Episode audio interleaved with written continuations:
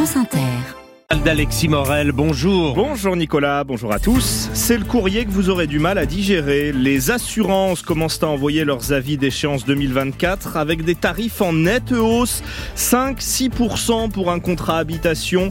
La faute, disent-elles, aux catastrophes naturelles. Le détail dans ce journal. Inflation en France, hyperinflation en Argentine où le nouveau président Milei applique déjà son remède de cheval. La monnaie nationale dévaluée de plus de 100% dès aujourd'hui. Nous serons à Buenos Aires. À suivre aussi l'affaire French Bukake. Les victimes veulent un procès aux assises. Un accord sur les quotas de pêche en Europe qui ne satisfait ni les scientifiques ni les pêcheurs. Et Jeanne Moreau, par elle-même, c'est la case 13 de notre calendrier de l'avant culturel. Et au micro de Sonia De Villers dans 20 minutes, aujourd'hui le président des centres Leclerc, Michel-Édouard Leclerc. Les assureurs sont pour l'instant peu bavards, Alexis, sur leurs tarifs 2024. Et pour cause, la facture s'annonce salée, très salée, au-dessus du niveau de l'inflation. Les premiers avis d'échéance sont en train de tomber et les comparateurs de prix comme assurland.com pronostiquent des hausses de 3,5 à 6% à partir de janvier. Bonjour Fabien Cazot. Bonjour. Et ce sont les assurances habitation qui devraient flamber le plus. Oui, avec des hausses moyennes comprises entre 5 et 6% la faute aux intempéries et aux catastrophes naturelles, l'addition des deux dernières tempêtes qui ont frappé la France le mois dernier, Kiran et Domingos, s'élève à près de 2 milliards d'euros en tenant compte des inondations qui ont touché le Pas-de-Calais. À cela s'ajoutent d'autres risques qui s'annoncent de plus en plus chers à couvrir, comme la sécheresse qui gagne maintenant des régions qui en étaient plutôt épargnées. Du côté des assurances auto, c'est le coût des réparations qui est invoqué par les assureurs à cause de l'inflation qui a touché les composants et les pièces détachées depuis depuis l'année dernière. Au final, le prix des assurances auto devrait augmenter de 3,5% en moyenne en 2024. Et pour les contrats d'assurance en santé, Fabien, qu'est-ce qu'on attend? Alors c'est là qu'il y a un gros point d'interrogation. Le comparateur Assurland parle de 4% en moyenne, mais certaines assurances et mutuelles ont parlé de hausse à deux chiffres pour l'année prochaine. Là aussi, l'inflation joue beaucoup avec un prix moyen des soins en hausse depuis l'an dernier, plus le transfert de 500 millions d'euros de dépenses de sécurité sociale sur les soins dentaires à la charge des mutuelles. L'affaire a même pris un tour politique puisque le ministre de la Santé leur demande malgré tout de ne pas dépasser 4 à 5% de hausse tarifaire au motif que les patients ne doivent pas leur servir de variable d'ajustement économique. La réponse chiffrée de la mutualité française est attendue pour la semaine prochaine. Fabien Cazot, des hausses de prix aussi pour le tabac l'an prochain. On s'y attendait avec l'augmentation prévue des taxes, mais les fabricants ne vont pas rogner leur marge pour autant et cela donne un euro de plus pour certains paquets selon nos confrères des échos. Le plus vendu, le Marlboro Red, va passer par exemple à 12,50 euros. L'inflation soutenue en France depuis deux ans, rien à voir avec ce que connaît l'Argentine, plus 150%. Le nouveau président argentin a promis de s'y attaquer. Eh bien, à peine intronisé, Javier Milei confirme son choc d'austérité. Dix premières mesures annoncées cette nuit, dont une dévaluation immédiate et très forte de la monnaie nationale, le peso. Caroline Vic est à Buenos Aires. Hier soir, les bureaux de change ont fermé avec un dollar à 800 pesos alors qu'il en valait 366 dans la matinée, soit une augmentation de 119% en quelques heures. Cela aura bien sûr un impact direct sur les prix. On s'attend notamment à une hausse importante du prix de l'essence, dont la valeur est calculée à partir du baril en dollars. Le ministre de l'économie a par ailleurs annoncé hier une forte réduction des subventions de l'État aux énergies, comme le gaz et l'électricité, et au transport. Des économistes annoncent déjà que le prix d'un ticket de métro aujourd'hui à 70 pesos pourrait s'élever demain à 700 pesos. Ces mesures chocs généreront donc plus d'inflation, qui est déjà un fléau en Argentine, avec une moyenne de 10% par mois cette année. En décembre, elle pourrait même doubler et dépasser les 20%. Le Fonds monétaire international, à qui l'Argentine doit 45 milliards de dollars, a immédiatement applaudi ces propositions, qualifiées d'audacieuses. Quant aux syndicats, ils ont déjà prévu une grande manifestation la semaine prochaine. À Buenos Aires, Caroline Vic pour France Inter. En France, après le camouflet sur la loi immigration, Emmanuel Macron écarte une dissolution de l'Assemblée et même un 49-3 sur ce texte. Reste donc la commission mixte paritaire que l'exécutif veut convoquer au plus vite. Et si elle n'aboutit pas, eh bien le texte sera abandonné, a confié hier soir le chef de l'État lors d'un dîner à l'Élysée avec les cadres de sa majorité. Ce sera le premier procès d'envergure dans le milieu du porno amateur. 17 hommes doivent bientôt être jugés dans l'affaire French Bukake. Une cinquantaine de femmes disent avoir été violées lors de tournages pour cette plateforme de vidéos porno en ligne. Dirigeants, recruteurs, participants ont été mis en examen pour viols en réunion et traite d'êtres humains notamment. Pour l'instant, il est prévu qu'ils soient jugés devant la cour criminelle. Pas suffisant pour les plaignantes qui demandent un procès aux assises et qu'on retienne la circonstance aggravante de torture et de barbarie. La justice doit se prononcer demain. Lise Roseveil, vous avez rencontré l'une des victimes.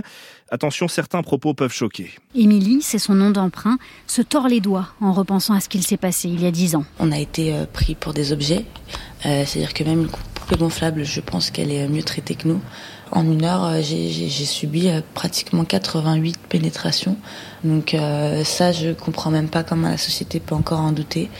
Euh, et comment euh, la justice peut passer à côté de ça. Elle parle de la brutalité des gestes, de ces dizaines d'hommes présents et de tout un système avec des stratagèmes pour repérer les femmes fragiles. Et dans l'objectif de déshumaniser la femme, de nous objectiver et de nous torturer euh, à volonté. En fait, c'est ça, c'est que ils ont un répertoire de femmes qui torture à volonté. Aujourd'hui, Émilie a repris des études de finance et un petit boulot, mais les images qui circulent toujours en ligne continuent de la hanter. Une autre forme de torture, dit-elle. Tous les jours, j'ai peur que euh, quelqu'un vienne me voir et me dise on sait et en fait et que tout ce que j'ai pu construire autour bah, s'arrête du jour au lendemain. La Cour criminelle départementale, c'est pour elle une façon de minimiser cette affaire. Elle veut porter son histoire devant la cour d'assises. Ce serait très symbolique pour moi et pour toutes les femmes qui n'ont pas pu s'exprimer et pour toutes les femmes de demain. Un grand procès pour se reconstruire, même si elle confie Je ne retrouverai jamais ma vie d'avant. Lise Rosveil, l'Assemblée générale de l'ONU se prononce à une majorité écrasante pour un cessez-le-feu immédiat à Gaza. Seuls dix pays ont voté contre cette résolution, dont les États-Unis.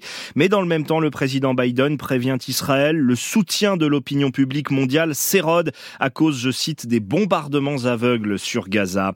Avec 24 heures de retard, s'achemine-t-on enfin vers un accord à la COP28 Un nouveau texte est sorti cette nuit à Dubaï.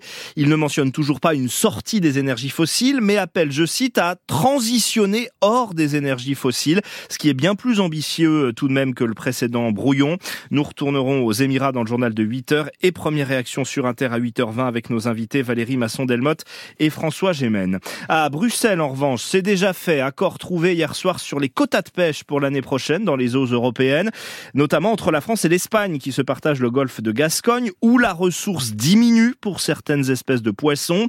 Les quotas sont censés éviter le pire, mais ils ne suffiront pas selon les scientifiques, Mathilde Dehemi. Ce sont les lieux jaunes, merlans, anguilles et bars qui inquiètent le plus. La population de lieux jaunes s'effondre en Manche et mer Celtique, alors les scientifiques préconisent un moratoire. Ce sera finalement une forte baisse des quotas de pêche, 53%, avec un sursis de 6 mois pour pouvoir réévaluer la ressource à la demande de la France. Pour le bar, les quotas baissent de 20% et non 31%, comme proposé par la Commission européenne, mais on ne pouvait pas accepter ce chiffre, dit le secrétaire d'État à la mer Hervé Berville, au risque de mettre en péril la flotte française.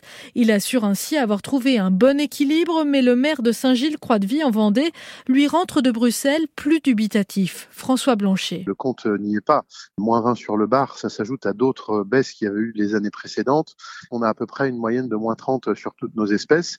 C'est pas acceptable. Rien que pour la Vendée, avec l'application des textes, c'est moins 5 millions euh, de chiffre d'affaires en moins pour l'année 2024.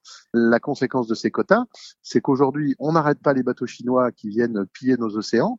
En revanche, on va mettre un coup d'arrêt fatal à la pêche artisanale et demain, on va être obligé d'importer plus de poissons. Les chaluts en Méditerranée devront aussi accentuer leurs efforts pour diminuer la surpêche. Et ce matin, le Comité national des pêches fustige des quotas qui, je cite, sapent les efforts déjà consentis par les pêcheurs français. Lui ne veut pas de zéro artificialisation nette des sols dans sa région d'ici 2050. Laurent Vauquier est parti en guerre contre cette loi qu'il juge ruralicide et a décidé unilatéralement de ne pas l'appliquer en Auvergne-Rhône-Alpes. Impossible pour l'association écologiste Wild Legal qui porte plainte contre l'élu LR.